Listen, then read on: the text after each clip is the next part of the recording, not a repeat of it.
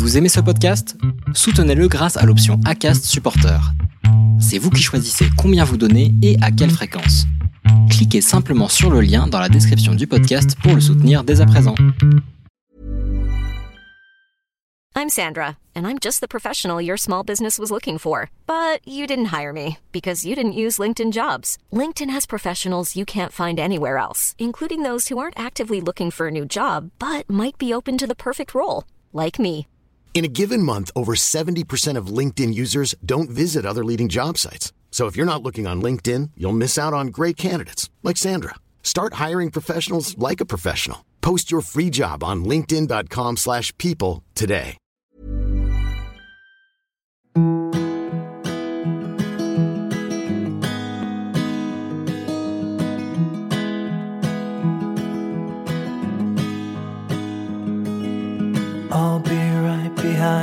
Josephine.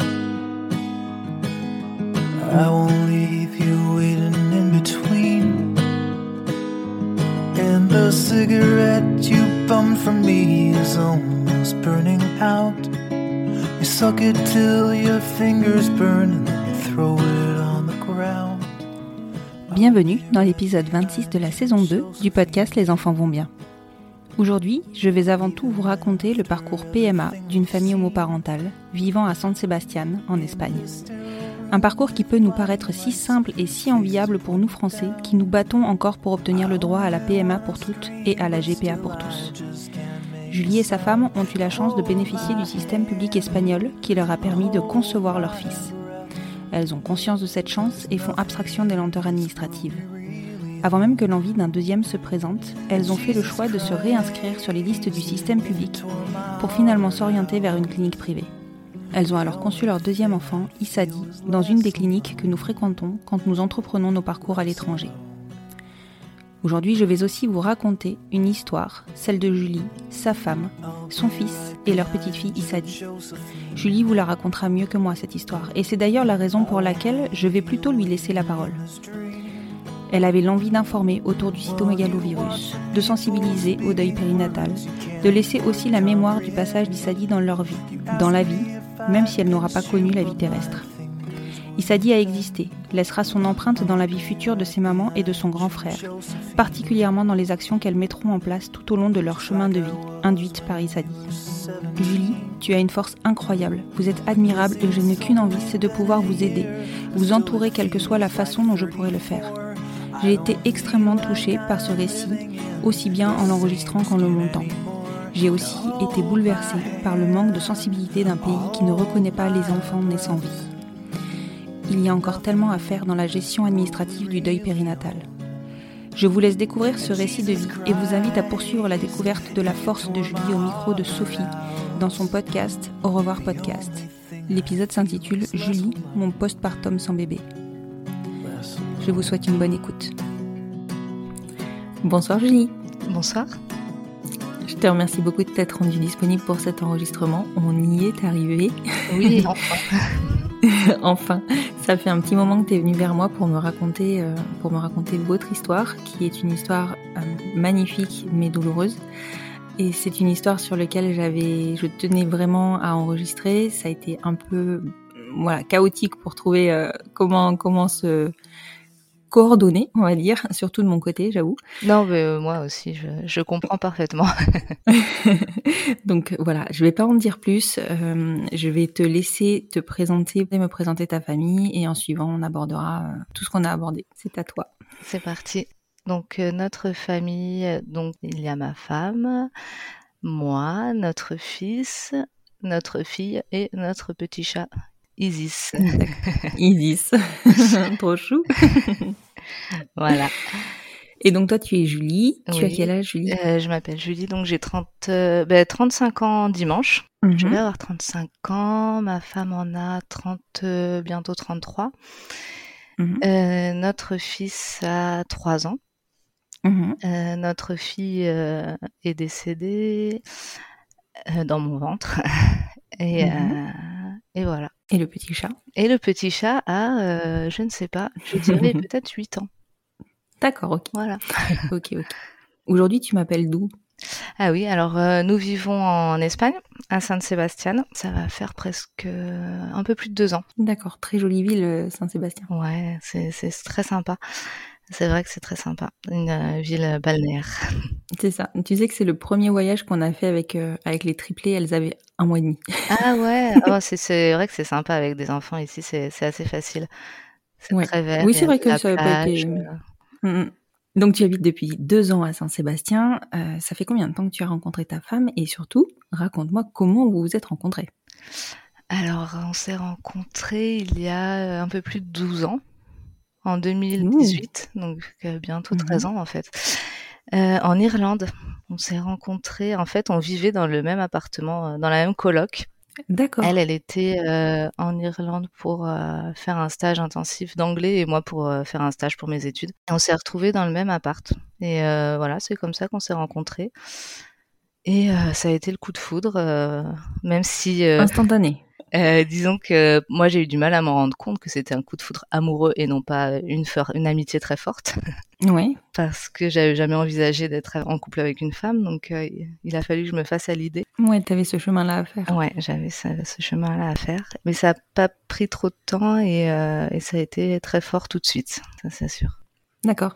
Et, et vous vous êtes rentrés d'Irlande en même temps? Comment ça s'est passé? Parce que vous aviez vos vies. Enfin, toi, t'habitais où en France? Elle, elle habitait où En fait, euh, en fait en, en- dans, la, dans la coloc en Irlande on a été que deux semaines ensemble en même mhm. Elle, elle est rentrée, euh, si je me souviens bien, un peu plus tôt, elle est rentrée en Espagne. Mais ensuite, elle avait un stage intensif de français à Paris. Top. C'était l'été des langues, apparemment. Et donc, elle est venue le mois d'après à Paris et on s'est retrouvés euh, des week-ends, je crois.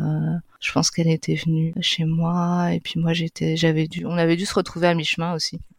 On D'accord. s'était revus. D'accord. Et c'est là que notre histoire a commencé. D'accord. Raconte-moi. Et voilà, et du coup, on a, en fait, on a vécu un an euh, à distance, à 800 km l'une de l'autre. On arrivait quand même à se voir euh, une fois par mois à peu près. euh, on se débrouillait. On était étudiantes, donc c'était assez facile finalement d'avoir Du temps des libre. de longs week-ends, Ouais. du temps libre, voilà. Et puis au bout d'un an, euh, j'ai eu la chance de pouvoir faire mon doctorat euh, dans la ville où elle était, où elle faisait ses études. Donc euh, je me suis installée avec elle. Parce que ta femme est espagnole, c'est ça? Ma femme est espagnole. D'accord. Ah oui, alors oui, c'est vrai que j'ai Oui, pas précisé, effectivement. Ma femme est espagnole. Voilà. D'accord. Ok. On parlait en anglais au début. D'accord. Oui. Bah du coup, vous avez dû faire un stage intensif d'anglais en pratique. voilà, exactement. Moi, ça m'a bien aidé, ouais. tu m'étonnes. Tu m'étonnes. On progresse vite dans ces cas-là. On s'est installés ensemble euh, à Saragosse et on y est resté euh, quatre ans. Et ensuite, on a commencé à bouger un peu dans l'Espagne. D'accord. Et toi, t'es t'es parti donc, t'as t'as tout quitté pour la rejoindre en fait? Oui, bah moi, euh, j'ai jamais été vraiment attachée à bah, ni à la France, ni à ma ville, ni euh, j'avais envie de, de faire euh, mon doctorat à l'étranger de toute façon. Mhm. Ça, c'était déjà dans ma tête et euh, j'avais déjà fait plein de stages à l'étranger. J'aime bien bouger, donc euh, ça, c'était c'était dans ma tête. J'avais pas envisagé l'Espagne, mais du coup, euh, voilà, c'est rentré dans ma liste de pays. euh, Par défaut. Mais, faire un doctorat dans un pays dont tu ne maîtrises pas la langue, ça doit être euh, hardcore quand même. Bah, euh, alors, moi, je, je suis dans les sciences. oui, je bafouille. Je suis dans les sciences, donc du coup, si tu maîtrises un peu l'anglais, ça va, Ouais. ça va. Et, euh, et les, disons que l'espagnol, ça s'apprend quand même vite quand on est français et qu'on a envie d'apprendre, ça, ça va assez vite. Oui, oui, c'est vrai que c'est relativement proche. Et moi, je suis pas très douée pour les langues, même si j'en parle plusieurs, mais euh, en six mois, je parlais quand même bien espagnol. Donc, Bizarrement, c'est la meilleure méthode finalement pour apprendre une langue, c'est de sortir avec quelqu'un de natif. eh ben, exactement. euh, comme ça, les, les cours continuent à la maison. C'est euh, ça. c'est 24 heures sur 24, ouais. Et puis du coup, tu apprends la culture, tu apprends tout. voilà, c'est ça. Immersion totale. Super. Mm. Ça devait être chouette. Et donc, vous habitez donc ensemble relativement rapidement. À quel moment vous commencez à parler de maternité? Comment ça se passe en fait entre le moment où vous vous emménagez ensemble et le moment où bah, vous, vous, vous rendez votre relation plus sérieuse, on va dire Alors, euh, je pense que c'est moi qui, enfin non, non, ça c'est sûr à 100%, c'est moi qui ai commencé euh, à parler de ça, de maternité, de vouloir des enfants. Mais ma femme euh, faisait des études de médecine. C'était assez demandant, du coup, euh, Mhm. elle avait envie d'avoir un peu de temps pour elle à la fin de ses études, pour faire des de longs voyages sans se préoccuper euh, d'autre chose que d'elle ou de nous, quoi. Mais du coup, on a attendu un petit peu. Mhm. Et par contre, j'ai aussi, j'ai pas mal insisté en fait euh, pour qu'on se marie aussi. D'accord. Donc en, toi, en vue des enfants. Moi, je, le mariage, euh, c'était pas du tout dans mes. Mes parents étaient même pas mariés, donc euh, pour moi, le mariage, euh, c'est pas un truc. Ils le sont maintenant, mais voilà. Mais du coup, pour avoir des enfants, c'était important. Parce qu'en Espagne aussi, pour la reconnaissance de l'enfant, il faut que vous soyez marié. Alors, écoute, si on est marié, c'est complètement automatique. Donc, je pense que D'accord. c'est possible de le faire également lorsqu'on n'est pas marié. Mais si l'une des deux femmes a un enfant et qu'elle est mariée, euh, l'autre femme est également mère automatiquement. Donc, Non mais ça- c'est quand même dingue qu'on soit nous en France en train de batailler sur des choses comme ça, alors qu'en Espagne, pays ultra conservateur, ça Mais roule. en fait, on a une image de l'Espagne. euh, C'est un pays de contraste. L'Espagne n'est pas si conservateur que ça. n'est D'accord. pas un pays si conservateur que ça. Euh, ils sont très très en avance sur beaucoup de points par rapport à la France, ouais, par rapport euh, le mariage pour tous en Espagne. Ça fait euh, c'est très vieux. euh, Les, les couples homosexuels sont très bien acceptés. C'est vraiment, enfin, ça n'a rien à voir. C'est c'est très différent. Ouais. Et sur et sur le sur la maternité, c'est très facile également. Mhm. D'accord, bah tu vas me raconter tout ça. Du coup, toi, le prérequis numéro un avant les enfants, c'est le mariage.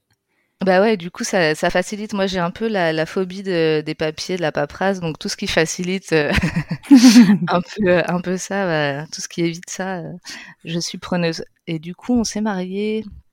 Alors, on s'est rencontrés en 2008 et on s'est mariés en 2014. D'accord. On a fait un truc super euh, simple. On s'est mariés au tribunal euh, avec juste nos parents et nos frères. Mhm. On a fait une bonne, euh, un bon resto. Et puis on a fêté ça l'année d'après avec plein de monde pendant plusieurs jours dans la montagne. C'était super sympa. D'accord. Voilà. Ok. C'est chouette ça. Donc, je suppose que c'était plus compliqué de faire déplacer bah, tous les, toi, tes amis français, ta famille française, tout ça. C'est peut-être pour ça que vous avez opté pour, pour une fête plus tard. Alors je sais plus pourquoi on a opté pour la fête plus tard. Je pense qu'on avait juste pas du tout les moyens quand on s'est D'accord. de d'envisager de encore faire une fête. Bah disons que ma femme était étudiante et moi j'avais une, euh, une ma bourse de doctorat, mais euh, voilà quoi. Ouais. On roulait pas sur l'or, ça c'est sûr. Bah oui, bien sûr. Et donc, si je calcule bien, 2014, vous aviez commencé à bouger, vous n'étiez plus à Saragosse. Alors en 2014, euh, on était euh, à Valence, à Valencia, en Espagne. D'accord. Donc, tout au sud, c'est ça? Au sud de Barcelone, ouais, à, à 300 Ouais. km au sud de Barcelone, mais c'est quand même euh, bien au nord de, de l'Andalousie. Oui. Mais bon, pour nous, c'est au sud. Ah ouais, voilà, exactement. du coup, moi, j'avais trouvé du travail à Valence et euh, j'y suis restée deux ans. Et ma femme a, a été avec moi un an parce que ça fallait qu'elle finisse ses études et ensuite elle a commencé à travailler à, à Bilbao. D'accord. Oui, l'opposé.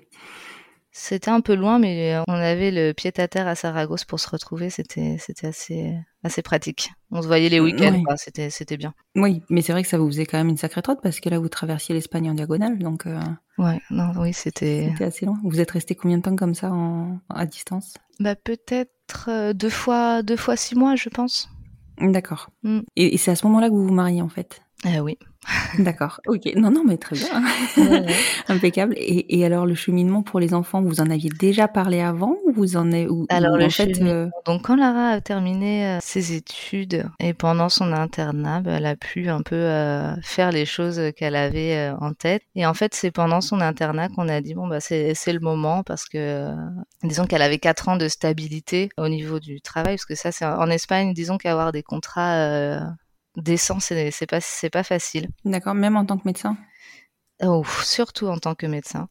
D'accord. Du coup, pendant son internat, c'était vraiment le meilleur moment, en fait. Euh, Alors, c'est, on a, on a pensé un peu à la logistique et puis, euh, et puis aussi, bah, parce qu'on en avait envie toutes les deux à ce moment-là, on était calés, quoi. C'était le, c'était le bon timing. Mm, C'était le bon moment. Et c'était c'était une évidence pour alors pour toi. Est-ce que tu t'es interrogé quand tu es rentré en relation avec ta femme? Sur justement ce potentiel, enfin cette possibilité de ne pas avoir d'enfant puisque c'est plus compliqué pour nous bah, En fait, à ce moment-là, euh, je me suis auto-convaincue que je ne voulais pas d'enfant, donc c'était très bien. Et en fait, pas du tout. Au bout de, au bout de 2-3 ans, euh, non, non, j'avais vraiment envie d'avoir des enfants. oui, tu m'étonnes. Surtout quand on a trouvé la bonne personne, en général, euh, ça vient assez rapidement. Exactement. Et hum, là, comme vous étiez en Espagne, bon, on sait que bah, l'accès à la PMA en Espagne, il est quand même simplifié. Comment ça, enfin, est-ce que toi, tu as réfléchi? Est-ce que ta femme a réfléchi à ce que vous vous souhaitiez? Ou pour vous, en fait, vous aviez un parcours... Euh, en fait, est-ce qu'il y a un parcours type, d'ailleurs, pour les, les, Espagnols qui rentrent en PMA alors en fait, euh, déjà c'est pris en charge euh, par la Sécu, comme on dirait en France. Ça, c'est top, ça. Tu vois, encore un truc pour lequel on est obligé de batailler. non, mais oh là là, je suis un peu en ce moment, euh, justement, les.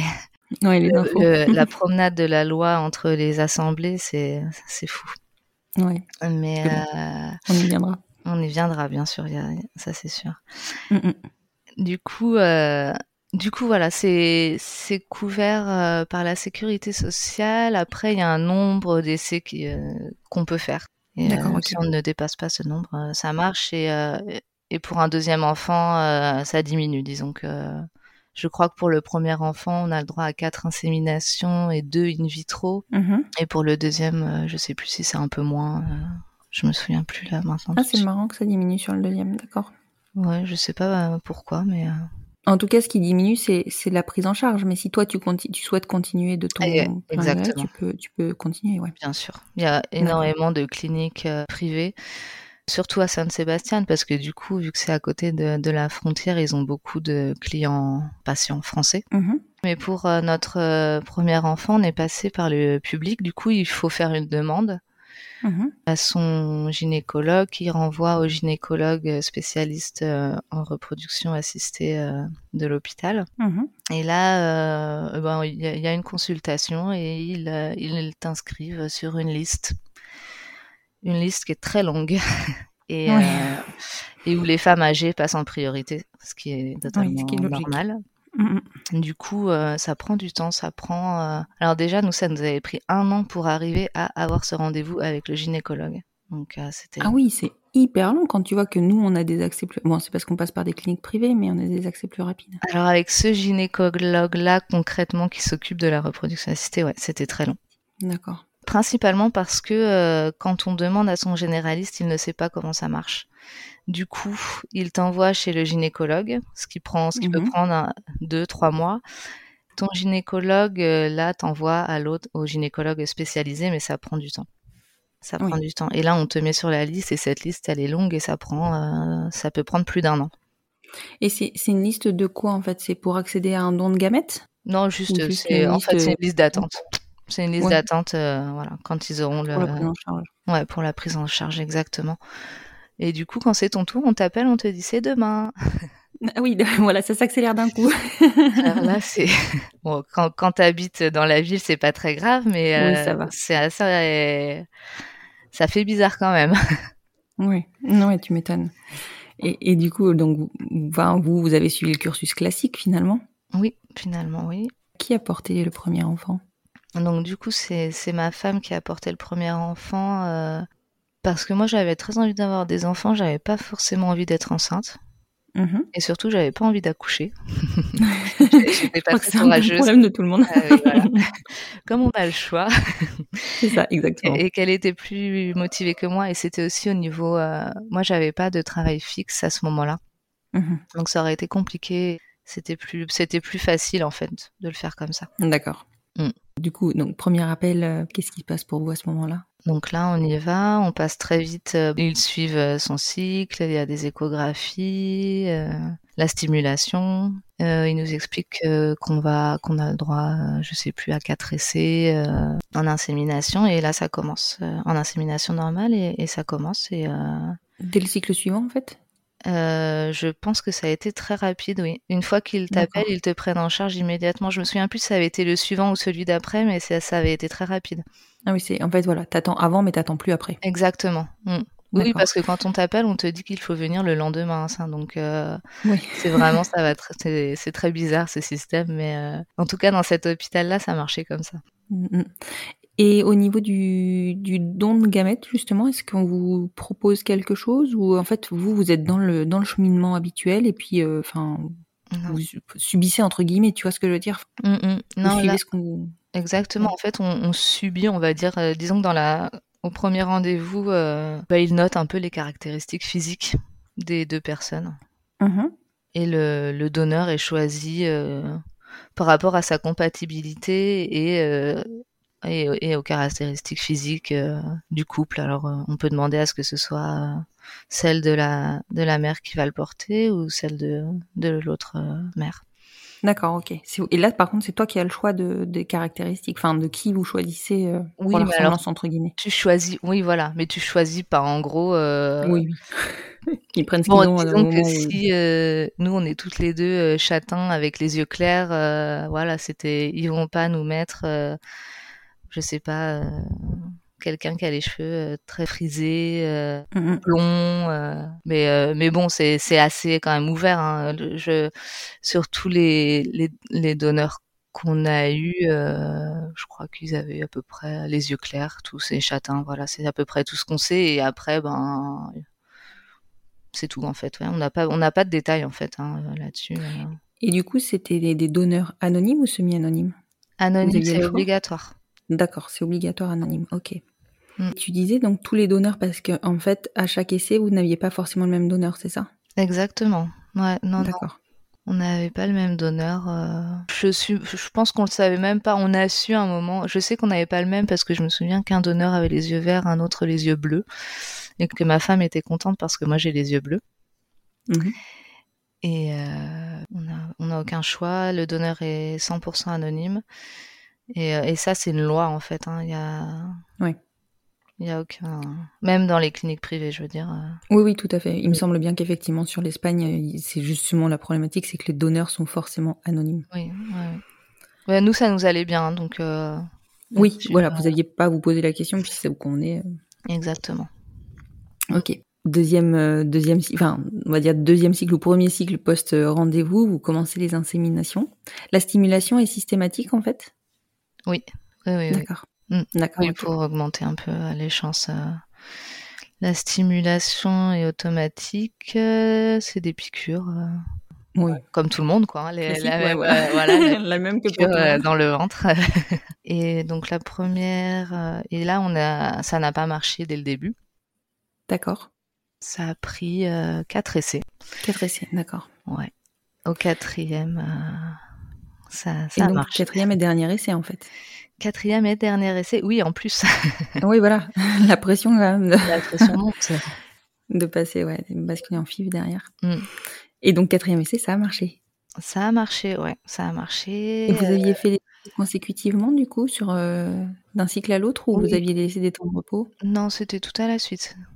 D'accord, ok. Donc en quatre mois, en fait, c'était c'était fait. fait. Donc finalement, c'est très rapide. Hein. euh, finalement, c'est rapide. Ça n'avait pas été si long que ça. euh. Ma femme était, était fatiguée parce que finalement, tous ces traitements hormonaux, c'est pas, c'est pas simple, mais, euh, Mais surtout au quatrième essai. mais à part ça, oui, voilà. Mais à part ça, ça s'est très bien passé. Quatrième essai, c'était bon. C'était bon. Et la grossesse s'est bien passée. Comment ça se passe en Espagne? Vous êtes suivi par toujours par l'hôpital du coup en suivant ou vous rebasculez sur un parcours euh, bah, en clinique, enfin en, en cabinet privé? Ouais, alors en fait, en Espagne, euh, c'est des centres de santé publics. D'accord. Ça, ça, dép- dans- ça dépend du quartier où tu habites. Mhm. Euh, Il y a un centre de santé qui t'est assigné. Et du Mhm. coup, tu vas là-bas pour tout ce qui est euh, examen de routine, ce que ce soit généraliste. euh. souvent, il y a sage-femme, gynéco, pédiatre, euh, parfois euh, tout ce qui est euh, psychiatrie aussi. Ça dépend un peu des centres de santé, de leur taille, mais euh, en tout cas, le suivi de grossesse, ça se fait dans le centre de santé. Mhm. Et au niveau, euh, je suppose qu'au niveau accueil euh, de votre couple, enfin c'était un non-sujet. Exactement. Ah, mais vraiment un non-sujet, exactement. Et c'est ça qui est, qui est génial, en fait. Ouais, c'est clair. Ça doit être tellement. Euh, ça, change, en fait, tu tu t'y attends tellement pas parce qu'en France, c'est tellement différent. Mm, mm. On n'a jamais eu de problème, c'est un non-sujet, c'est un non-sujet tout le temps en fait. Notre couple est un non-sujet et c'est très bien comme ça. Et finalement, c'est ce, ce dont on a besoin. Exactement, exactement. Donc ça, c'est c'est vrai, c'est c'est super. ouais, ça doit être top. Mm. Et alors, cette grossesse, elle se passe bien? La grossesse se passe très bien. L'accouchement est arrivé un tout petit peu plus tard que prévu, mais déclenché naturellement. C'était très drôle parce qu'on habitait euh, juste à côté de l'hôpital. Du coup, on y est allé à pied quand c'était le moment. Moi, j'allais me coucher et euh, parce que j'étais très fatiguée ce soir-là. Et euh, au bout d'un quart d'heure, ma femme me réveille et, euh, et me dit non, mais là, il va falloir qu'on y aille.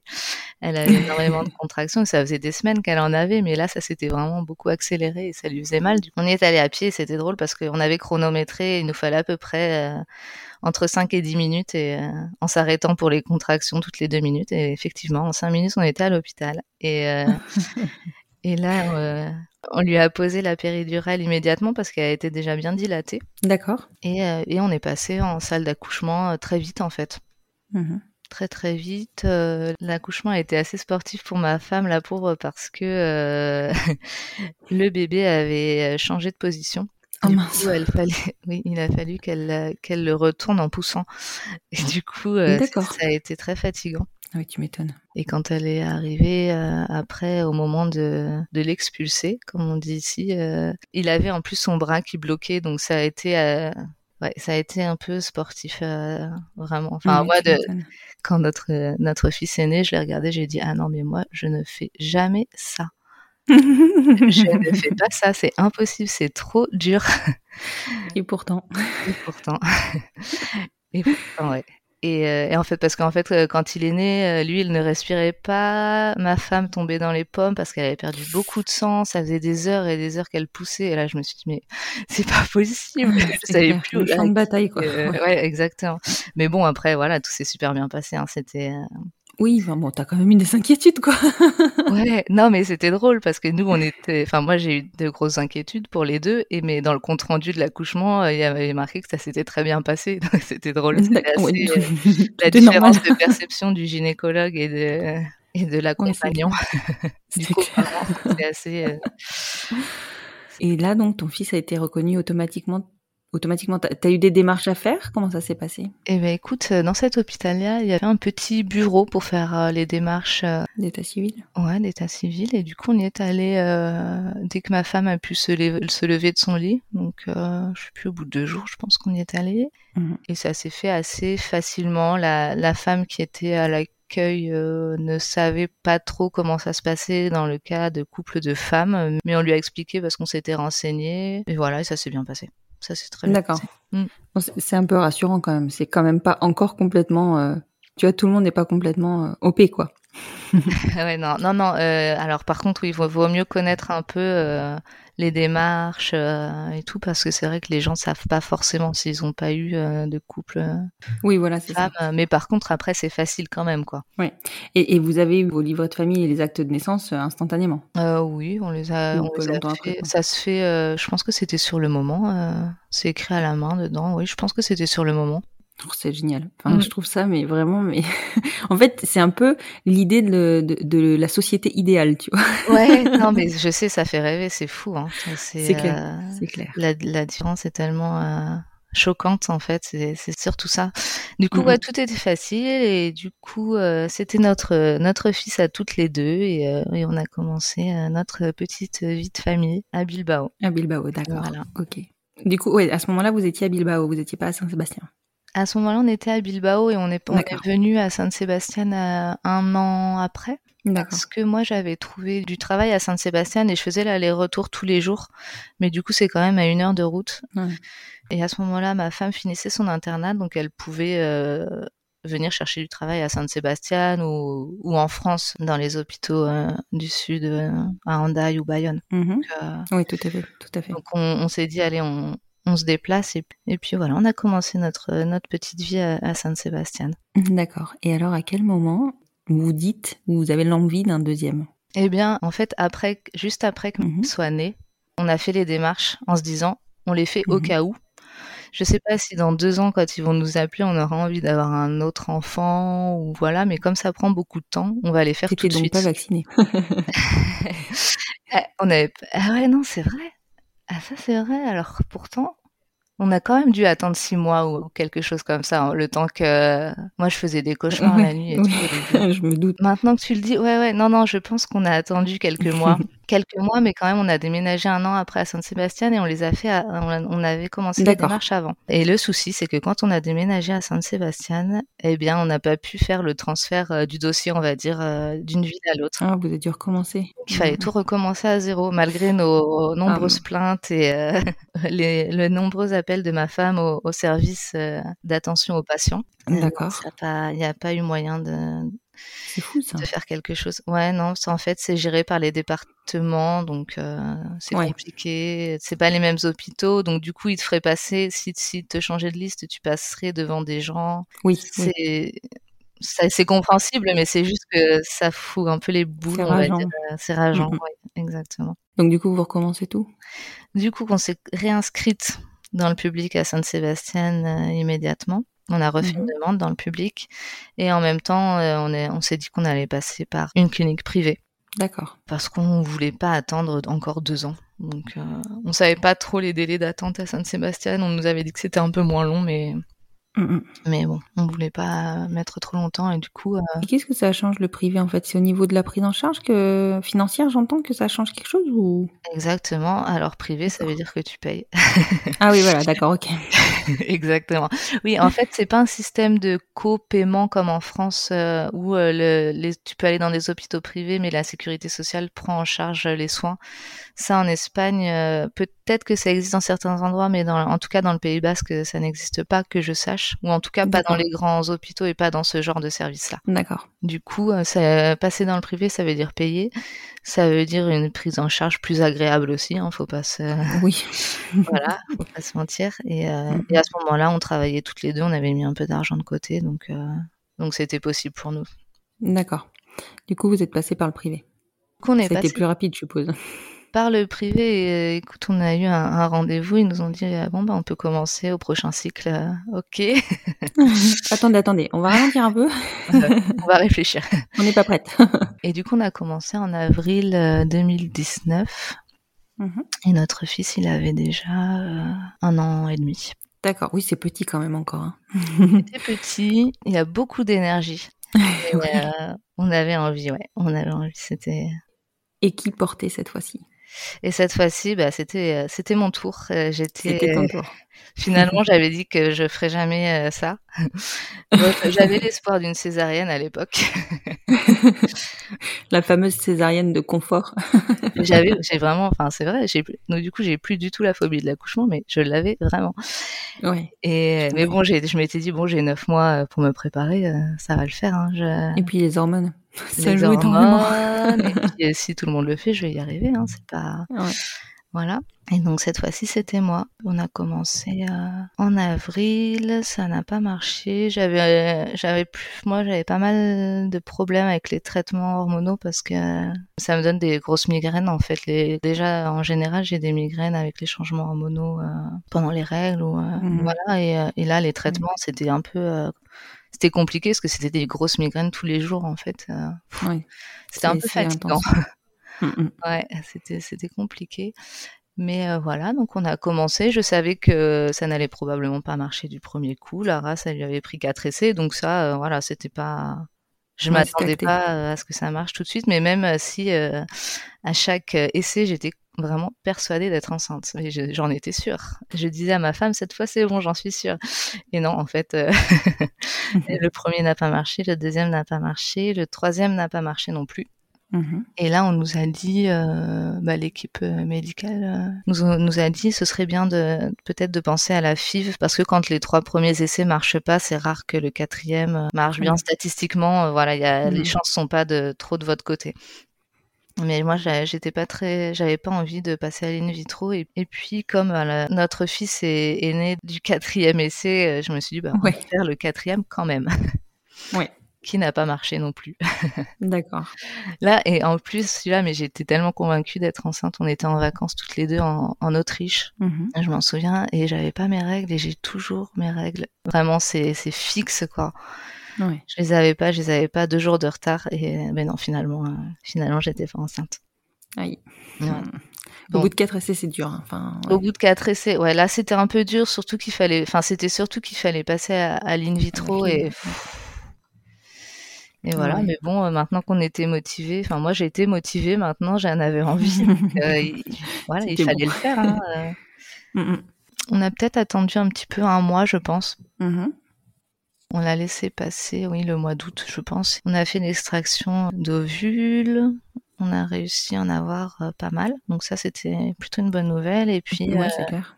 ouais, ils ont réussi à garder quatre euh, embryons. Ouais, super. Ouais, donc c'était bien. Et, euh, et le premier, en fait, on l'a inséminé direct, directement, euh, le cycle d'après. Mm, Sur le même ah, sur le cycle d'après, d'accord. Non, oui. Et du coup, là, les... pour le coup, les hormones qu'il fallait prendre, c'était un peu plus fort. Mhm. Et j'ai super mal supporté parce que euh, fallait. euh, Il y avait des patchs euh, à coller sur le ventre. J'ai fait une espèce de. Je faisais de grosses réactions aux patchs. euh, Ça me faisait des grosses euh, blessures. euh. Enfin Ah oui. voilà, après c'était c'était galère quoi. Ouais, tu m'étonnes. Bien sûr, je ne suis pas tombée enceinte. Ça aurait Ah été ouais, trop facile.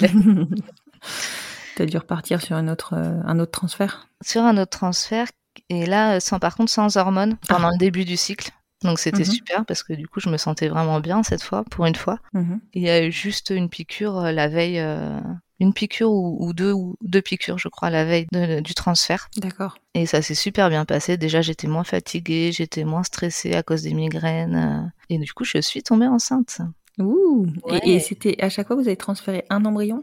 Oui c'est un seul. Alors là, c'était non, né- enfin, Non j'ai pas essayé de négocier, mais c'était euh, la politique de la clinique, c'était un embryon. D'accord, ok. Mm, mm. D'accord. Donc tu tombes enceinte, donc tu dois être soulagée. J'étais contente, effectivement. Ça avait été long et éprouvant, fatigant. Mhm. Mais euh, ouais, j'étais enceinte et euh, voilà, on était tous très contents. Et alors comment se passe cette grossesse? Ça s'est bien passé. Bon, après, voilà, j'ai eu la chance de pas avoir euh, de nausées. J'ai eu beaucoup de migraines, bien sûr. C'est mais ça, bon, j'étais Ouais, déjà voilà. habituée. J'avais une année assez euh, intense. Ouais, c'est clair. Donc, euh, le premier trimestre a été dans la continuation euh, des, des essais, mais, euh, mais après, ça s'est arrangé. Et du coup, le deuxième trimestre, vraiment bien. Bon, le deuxième trimestre, euh, le seul truc, c'est que c'était pendant le, le confinement, le premier confinement. Oui, on est en 2020 là. oui. Donc, c'était à ce niveau-là un peu, un peu moins simple. Mais voilà, le suivi avait du coup été aussi un peu réduit. euh, c'était surtout téléphonique. Oui. Bah, en plus vous, vous avez été hyper impacté sur le premier confinement en Espagne. euh. Là, c'était très sévère. On pouvait C'était pas sévère, sortir. Euh, Moi, je suis pas sortie de la de l'appart pendant euh, plus d'un mois, 40 jours, je pense. Oh là là. J'étais en, tra- en télétravail. euh, notre fils était aussi à la maison parce que euh, il y avait plus d'école. Oui. Euh, du coup, j'étais en télétravail. Il était à la maison. Il avait deux ans. C'était juste. Oh là là, Hyper oui, c'est pas intense. du tout la bonne période. Oui, c'est clair. Ah ouais, non, c'était euh, c'était hyper intense. Mais voilà, on s'en est sorti. On a eu beaucoup de chance parce qu'il a fait très très bon. On a pu profiter euh, beaucoup du de la terrasse, euh, du mini jardin qu'on a. Donc bon, ça c'était pas plutôt pas mal. Oui. Là, après, on a été déconfinés. L'école a pas reprise, mais bon, on s'est organisé. La grossesse s'est bien, se passait bien, tout se passait bien. C'était une petite fille d'ailleurs, je sais pas si je l'ai Mhm. dit.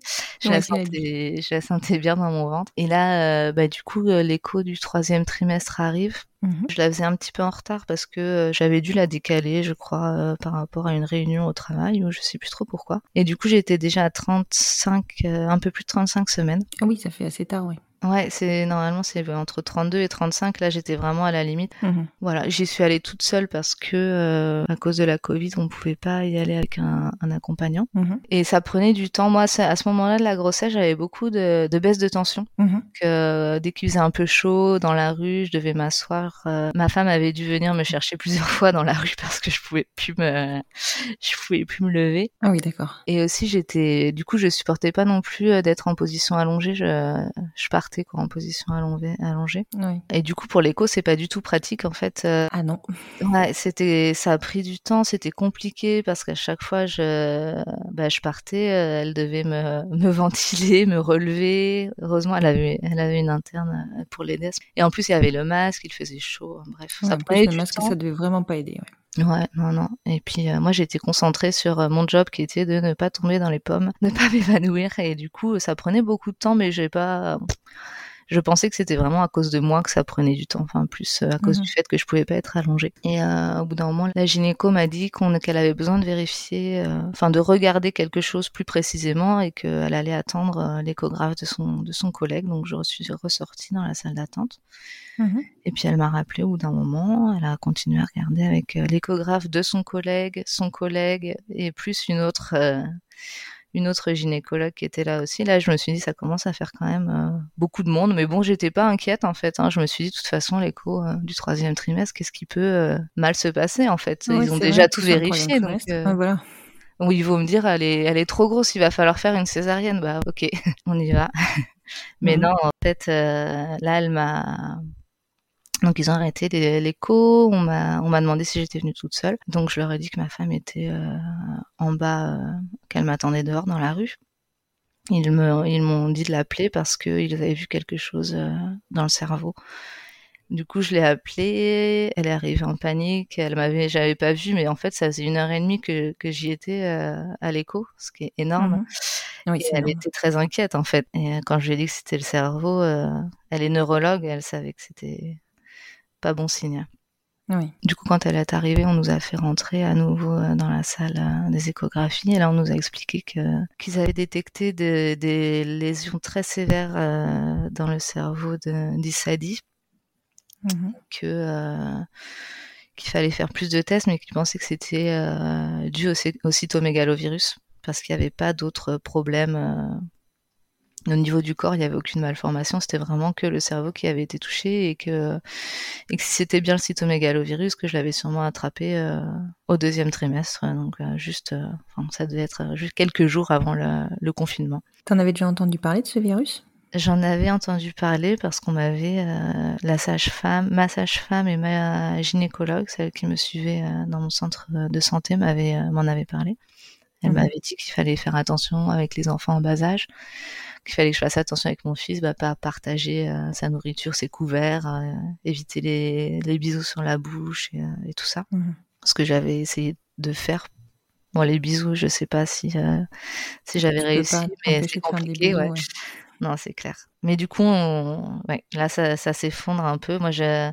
dans ma tête, je me disais, bon, euh, ok, elle, euh, bah, c'est pas grave, elle, elle sera handicapée, on s'adaptera, on déménagera. J'étais en train de penser au fait qu'il y a des escaliers devant la maison, bah, il faudra prendre, euh, changer d'appart. euh, Bah, surtout que le CMV, c'est vrai que tu as différents types d'atteintes. En fait, tout de suite, t'imagines pas que ce soit l'atteinte la plus grave. Oui, alors ça, moi, j'en savais rien du tout parce que je savais qu'il fallait pas attraper ce virus, mais je savais pas vraiment euh, quelles étaient les conséquences. Mhm. Et euh, là, c'est après, euh, enfin bon, pendant ce rendez-vous-là, euh, ils nous ont expliqué et, et, et ma femme après m'a expliqué. euh, elle, elle était très consciente des conséquences qu'elle avait fait aussi des stages en neuropédiatrie. Elle avait vu des enfants atteints qui avaient des problèmes à cause de, du cytomégalovirus pendant la grossesse. D'accord. Et elle, donc elle savait bien ce que c'était. Et voilà, et là on nous a dit qu'il fallait faire des examens complémentaires. Et on est rentré à la maison. euh, et, euh, et on était d'ailleurs euh, très en retard pour euh, récupérer notre fils au centre aéré. Mhm. Du coup, moi je suis rentrée direct, direct à la maison. Ma femme est allée le chercher là. Pff. En fait, on n'a pas eu trop le temps de réagir parce qu'après on était avec lui et mes parents sont arrivés dans la foulée pour nous ramener toutes les affaires de bébé dans la foulée, c'est-à-dire qu'on est arrivé à la maison et dix minutes après ils étaient là Ah oui. pour nous ramener toutes les affaires de bébé en fait qu'on avait stockées chez eux, euh, les affaires de notre fils, la poussette, le lit, la baignoire, euh, tout ça. Bah oui, parce que t'étais quasiment à terme, en fait. Enfin, t'étais à terme. Bah ouais, puis d'ailleurs on était un peu euh, le siège auto, tout ça, on était un peu en panique, on n'a rien quoi, on va, elle va Mhm. arriver, on n'a rien. Et du coup il les ram- il le ramenait parce que la, la frontière venait juste de rouvrir en fait Ah d'accord. après le, ouais, la fermeture à, à cause de, Mhm. de la Covid. Et donc on a déchargé la voiture, on a rangé tout ça. Et on leur a expliqué un peu bah, qu'on savait pas trop ce qu'il allait se passer, qu'on avait des examens complémentaires le lendemain.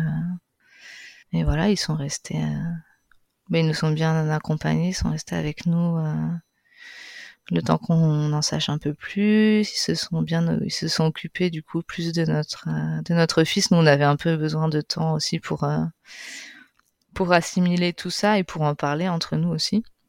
Mhm. Parce qu'on nous avait déjà parlé d'IMG pendant la première écho. Ah bon? Dès qu'ils l'ont détecté. Ah oui, la euh, première écho, pardon. Je pensais que tu me parlais de la première écho du premier trimestre. Non, non, ok. Ah non, pardon. La première écho, euh, disons, dès, le dès, le début du diagnostic. D'accord. Ils nous avaient parlé d'IMG parce que les lésions étaient, euh, importante. D'accord. Et ça a été confirmé avec euh, bah, par l'amyosynthèse que c'était bien le cytomégalovirus. Après, on m'a refait une, une échographie avec un appareil plus plus performant. Et là, ils ont ils ont vu les mêmes choses, sauf qu'ils ont vu que c'était plus gros que ce qu'ils avaient pensé au début, et avec une IRM aussi de son cerveau, euh, ils ont vu que c'était c'était la cata quoi. Son cerveau était vraiment très très très atteint et que les conséquences allaient être euh, très sévères. Et, et là, là, l'équipe médicale a vraiment été euh, super dans le sens où ils ont vraiment pris du temps pour moi pour m'expliquer parce qu'avec ma femme c'était pas la peine parce qu'elle elle, elle avait compris euh, dès le début du coup parce qu'elle était formée mmh à ce niveau-là mais mais moi j'avais du mal à, à assimiler le fait qu'on n'allait pas la connaître euh, en vie, pour moi, c'était juste horrible en fait. C'était, je pouvais pas du tout me faire à l'idée.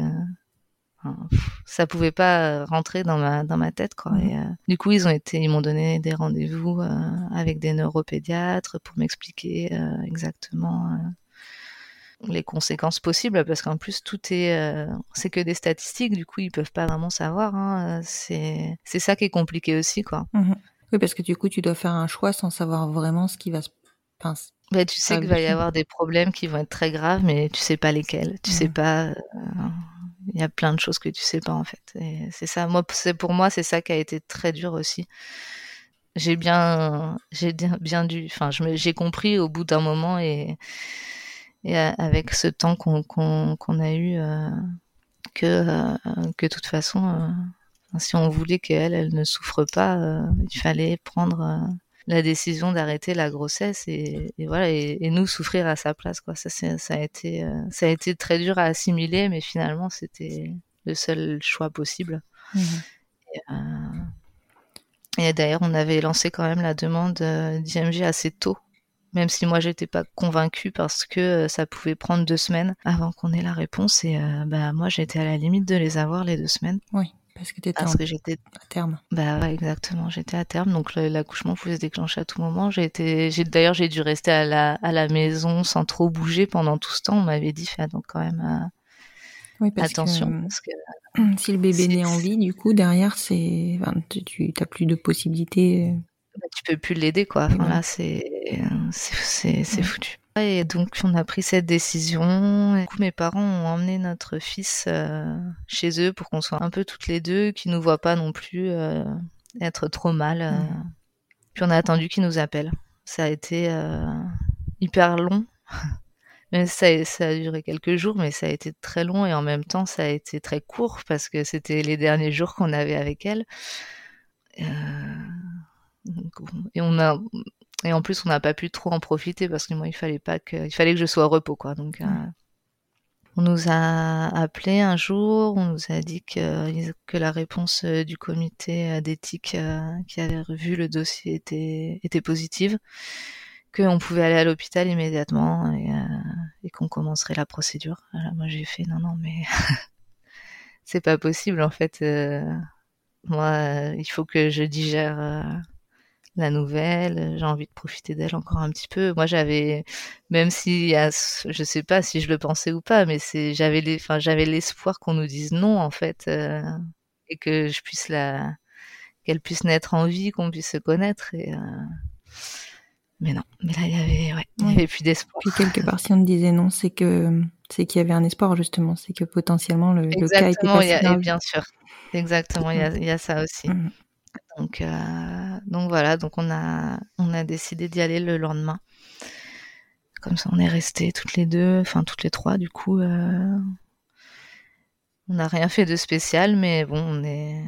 Moi, j'ai profité d'elle euh, dans mon ventre. Euh, ma femme lui a pu lui dire au revoir tranquillement, sans se presser, Mhm. à sa façon. Et, euh, et le lendemain matin, je crois qu'on avait rendez-vous à 9h pour le la PCR d'entrée à l'hôpital. Mhm. Ensuite, on est passé euh, bah, en gynécologie. On a, ils ont arrêté son cœur, ça a été très vite. euh, Je crois qu'ils ont demandé à ma femme si, si elle voulait euh, lui dire au revoir avant. Je sais, je sais même plus trop. Moi, j'étais en état vraiment en état de choc à ce moment-là. J'ai, c'est un peu diffus euh, la Ouais. mémoire que j'ai des, des événements. J'ai des gros trous, mais euh, je me souviens bien de quand son quand son cœur a été arrêté. euh.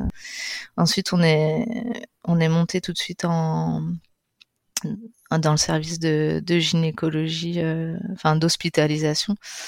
Et là, on m'a mis dans une aile où euh, où il n'y avait pas de, de bébé. Je pense que c'était le, le service d'accueil un peu pour les grossesses à risque. Mhm. donc on était à l'écart à l'écart des bébés. Et, et là, bah, ils, ont déclenché l'accouchement au début euh, avec des, des cachets euh, qu'on m'a mis dans le, dans le Mhm. col. Ça n'a pas marché.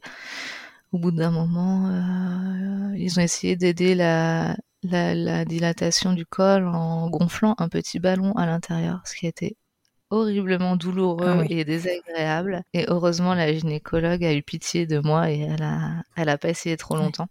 Et au bout de, je sais pas, au bout de, de 24 heures, on est descendu en salle d'accouchement. Ils ont accéléré les choses euh, et là enfin les contractions commençaient à s'accélérer un petit peu et au bout de 36 heures vraiment euh, l'accouchement a, a commencé. euh, le travail a été très long mais après l'accouchement en lui-même l'expulsif a été euh, très rapide. Je pense qu'en une demi-heure c'était c'était fait. Euh, J'ai même trouvé ça très facile de ma journée, euh, vraiment des non des du mois. Ça a été la- le moment le plus euh, Ouais. le plus facile, on va dire. euh, le plus finalement. Exactement, alors que là j'ai regardé Lara, j'ai fait mais c'est du gâteau à côté du petit ballon dans le col, hein, euh, Ouais. je te dis pas. Ça m'avait même fait sourire quoi. À ce Mhm. moment-là, c'est un peu bizarre, mais euh, mais voilà. Et là du coup c'était bien parce qu'on avait pu, on a pu rester avec elle un, un Mhm. moment.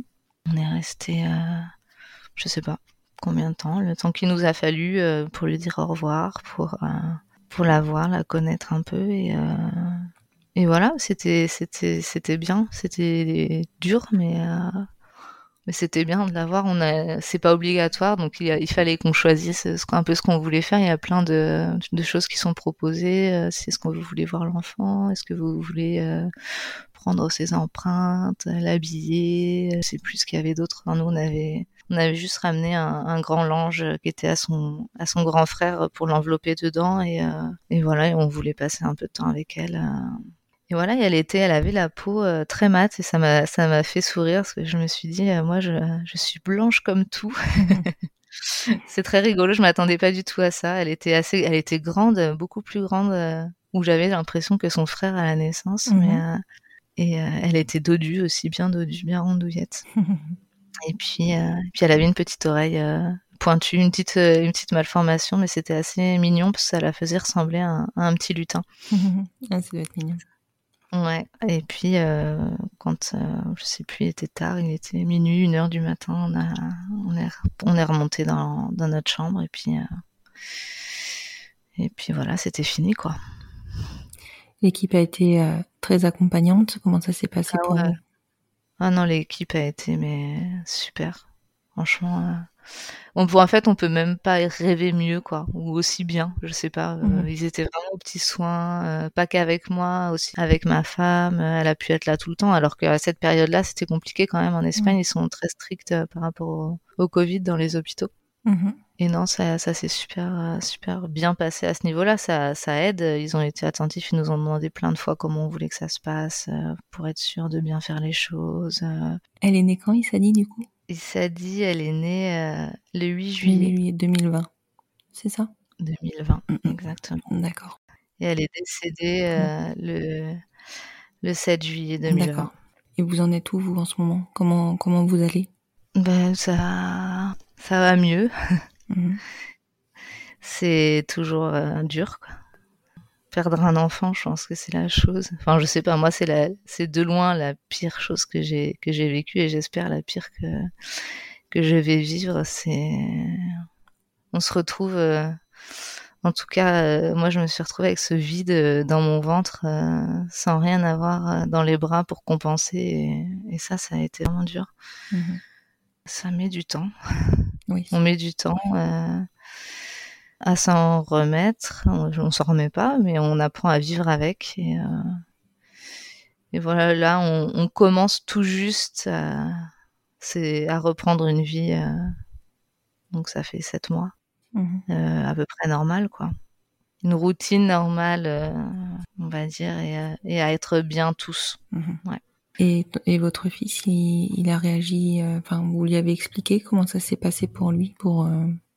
Alors ouais, on est donc on est sorti le lendemain de l'hôpital, juste après. Bah, on a passé la nuit à l'hôpital, on est sorti, oui, le lendemain matin. Mhm.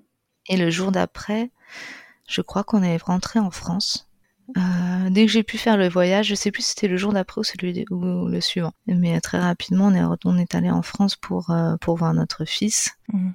Et là, il a tout de suite vu que mon ventre était dégonflé. Il a demandé tout de suite, mais elle est où euh, Il s'est dit. Et du coup, on lui a dit que bah, qu'elle était très malade et qu'elle qu'elle viendrait pas, qu'elle voilà. Et petit à petit, on a répondu à ces questions. Euh, il sait que sa sœur euh, est décédée et même si probablement il, il est tout petit encore, il comprend pas exactement euh, ce qui s'est passé peut-être, mais je pense qu'il comprend quand même assez bien. on a pris le temps, on, s'était beaucoup renseigné aussi sur comment comment lui expliquer pour qu'il comprenne. Mhm. Du coup, on avait appelé, euh, on avait parlé avec la pédiatre, avec l'infirmière de pédiatrie, qui avait pris du temps aussi pour expliquer euh, à ma femme, celle qui s'en était occupée. Mhm. Moi, j'en étais incapable à ce moment-là. Et on avait lu aussi, beaucoup lu là-dessus. Et, euh, du coup, ça s'était bien passé avec lui. ça a été très dur pour lui aussi parce qu'il avait hâte d'être euh, grand frère. lui, euh, il nous parlait tout le temps de tout ce qu'il allait lui montrer. Il allait apprendre à danser, à chanter, à faire des acrobaties. Euh. il allait dormir en haut dans les lits superposés. Et, du coup, bah, tout ça, ça s'est, ça s'est envolé. Donc ça n'a pas été facile, mais là, ça va mieux mmh. aussi. Oui, vous commencez à retrouver un équilibre précaire, mmh. mais un équilibre. Ouais, ouais, ouais, non, là, mmh. c'est c'est bien. Est-ce que Isadi a été euh, inscrite dans votre livre de famille? Non, malheureusement, c'est pas possible en Espagne. Euh. C'est vrai? Ouais, non, c'est c'est pas possible. Donc, euh, quand on aura un livret de famille français, peut-être qu'on pourra la mettre. J'espère. Mais dans le livret de famille espagnol, ce n'est pas possible. Est-ce que tu as entamé des démarches en France pour faire reconnaître ton fils? Alors du coup, euh, j'avais commencé à préparer les, documents. Euh, alors je t'ai dit avant que j'avais la phobie, euh, phobie administrative, non, ça s'appelle. du coup, j'avais commencé à préparer les papiers et au bout de deux ans, ils étaient toujours pas faits. Et là, je me suis rendu compte, mais en fait, si j'envoie les papiers, il faudra que ma femme l'adopte. Non, que moi je l'adopte. Oui. Donc du coup, on va attendre que la loi de bioéthique passe enfin pour mhm. faire tout ça. D'accord, ok. Oui. Ce sera tellement plus simple. On n'est pas pressé, on a jusqu'à ses 18 ans pour euh, s'il veut la nationalité, si on veut qu'il ait la nationalité française, on a jusqu'à ses 18 ans et, euh, voilà, il est c'est déjà notre fils à, toutes les deux en Espagne, donc euh, donc on a préféré attendre.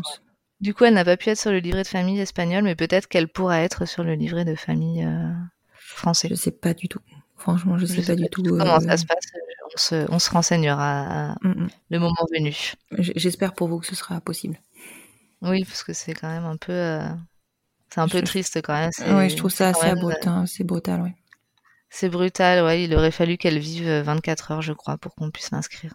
Mm. D'accord. Donc ça veut dire que même un enfant qui naît vivant, mais qui décède dans, la, dans les 24 heures, n'est pas non plus considéré comme né vivant, en fait c'est le souvenir que j'en ai, alors à vérifier parce que j'étais en état de choc moi quand j'ai lu tout ça, mais, euh, mais c'est le, c'est le souvenir que j'en ai, oui. Et puis euh, aussi, ma, ma femme n'a pas pu avoir son congé euh, coparent. vrai? Parce qu'elle ouais, elle n'a pas eu de oh. congé coparent, alors que bah, en Espagne, ils sont aussi très en avance là-dessus et c'est quatre mois. Ah oui. C'est la même chose pour la mère euh, que pour le coparent.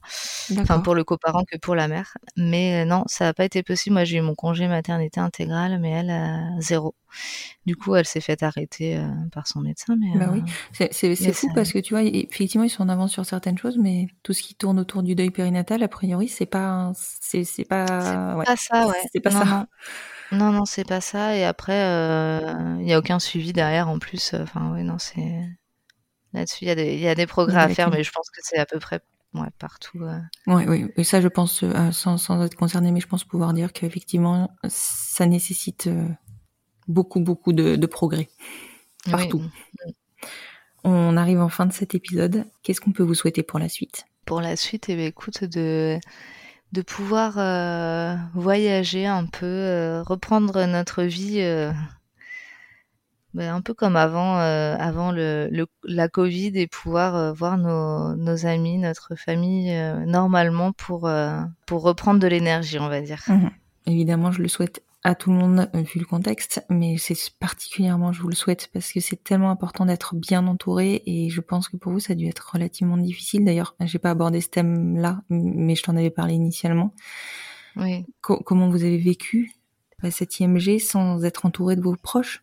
Ben ça, sincèrement, ça a été très très dur. Ça a été très dur parce que on a été. euh, Alors cet été, ça s'est un peu relâché. Du coup, au moment de l'IMG, euh, on a quand même pu être entouré les semaines qui ont suivi. Mhm. Mais après, euh, à partir de, du mois de septembre jusqu'à bah, jusqu'à maintenant, en fait, on peut voir personne. On est on peut notre famille, on n'a pas accès à notre famille en fait. Euh, On peut pas les voir. Nous, on est confinés dans la ville en fait tout le temps, donc on peut pas sortir de la ville. Ah oui, toujours. Ouais, nos amis sont comme nous, ils ont la bougeotte pas mal, où euh, on a l'habitude de faire des week-ends euh, pour se voir, euh, de, de, de, de faire la route à moitié ou de se retrouver quelque part, et, et c'est pas possible non plus. Donc c'est vrai que euh, ça a été très dur à ce niveau-là. Même si on a des amis ici, mais du coup, on n'a pas tout notre clan, on va Ouais. dire, tout le clan dont on, dont on aurait besoin. C'est ça, ça, ça permet Voilà. clairement pas de, de retrouver de la respiration. Non, exactement, ça c'est. Mm. Ça, ça aide pas dans le, dans le processus de deuil, ça c'est sûr, ça, ça accélère pas les choses. Ouais, non, c'est sûr, c'est sûr. Clairement, euh, là, là, vous vous retrouvez dans une situation où euh, bah, vous êtes enfermé chez vous, presque à ruminer, j'ai envie de dire, et mais euh, c'est pas. Non, mais c'est vrai Voilà. qu'on se retrouve, euh, ouais, on se retrouve enfermé dans cette ville où, qui est géniale, hein, mais euh, mais on peut pas euh, reprendre notre vie, on peut pas euh, aller de l'avant, quoi. Ça, c'est c'est vrai que Mm, mm, c'est compliqué. mm. En tout cas, je vous souhaite vraiment d'arriver à, à vous. Je vais pas vous dire re- reconstruire parce que c'est pas c'est pas le mot, mais en tout cas à vous construire dans dans cette réalité là, à retrouver votre équilibre et, et à, à- bah, arriver à aller de l'avant, surtout à retrouver vos proches. C'est enfin c'est vraiment sincère. Vous avez vécu une épreuve qui est, enfin que je ne souhaite à personne, même à mon pire ennemi. Et voilà, enfin je sais même pas quoi ajouter. C'est, enfin en tout cas moi je suis très touchée et je me doute que ce sera le cas aussi euh, de, de, de nos auditeurs. Je, je- voilà, c'est sincère. Je vous souhaite vraiment d'arriver à avancer. Merci beaucoup. Je t'en prie, Julie. Est-ce que tu veux ajouter quelque chose? Euh, non. c'est bon, Pour ma part, euh, c'est bon. Juste dire que que ça a été très dur, mais que qu'on commence quand même à, enfin que ça va mieux et que et qu'on espère que 2021 va être euh, va être un bon cru. Écoute, je pense que 2021 va être un bon cru. Ça, je pense que ça ne peut pas être pire que 2020, j'ai envie de dire. Voilà. Là, voilà. sûr. Je te remercie encore beaucoup, Julie, d'avoir bien voulu partager votre histoire avec moi et surtout de ta confiance parce que c'est évidemment des moments douloureux qui qui sont pas à traiter euh, de façon enfin, à la légère. Je te souhaite beaucoup de bonheur, je vous souhaite beaucoup de bonheur et je te dis à très bientôt. Un grand merci à toi. Je t'en prie.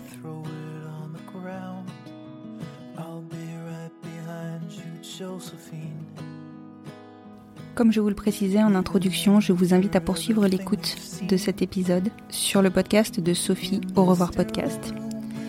Et je tiens moi aussi à vous informer parce que certaines contaminations sont évitables. Le cytomégalovirus est un virus qui fait partie de la famille de l'herpès. Il est extrêmement contagieux.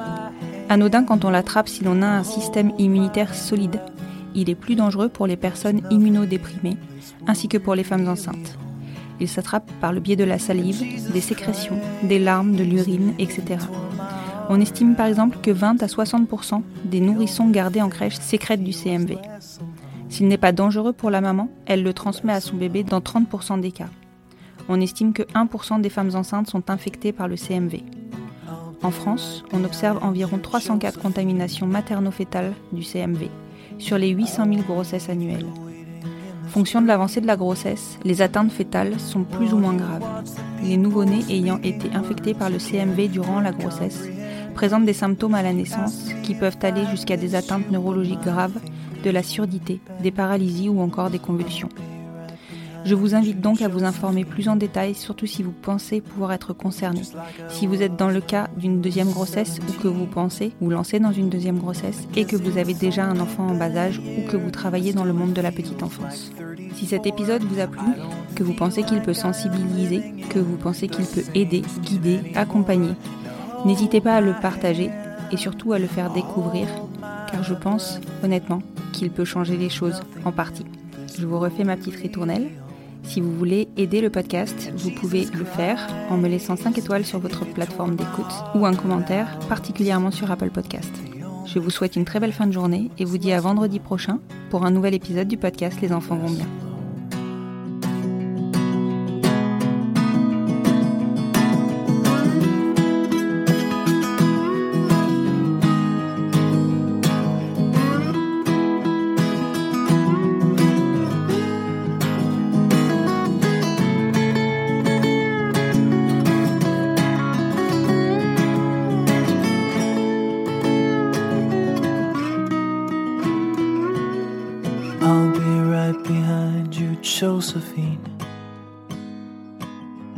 Even when my soul's an amputee. And my bleeding heart is sinking in the lake inside my chest. So I grab what I can cling to and I leave behind the rest. Now hold my hand, I'll hold my breath. There's nothing in this world we really own. Jesus Christ, if you tore my heart out, the only thing I'd feel was less alone. Now hold my hand and take my breath and leave behind the things you'll never own. And Jesus Christ, please tear my heart out.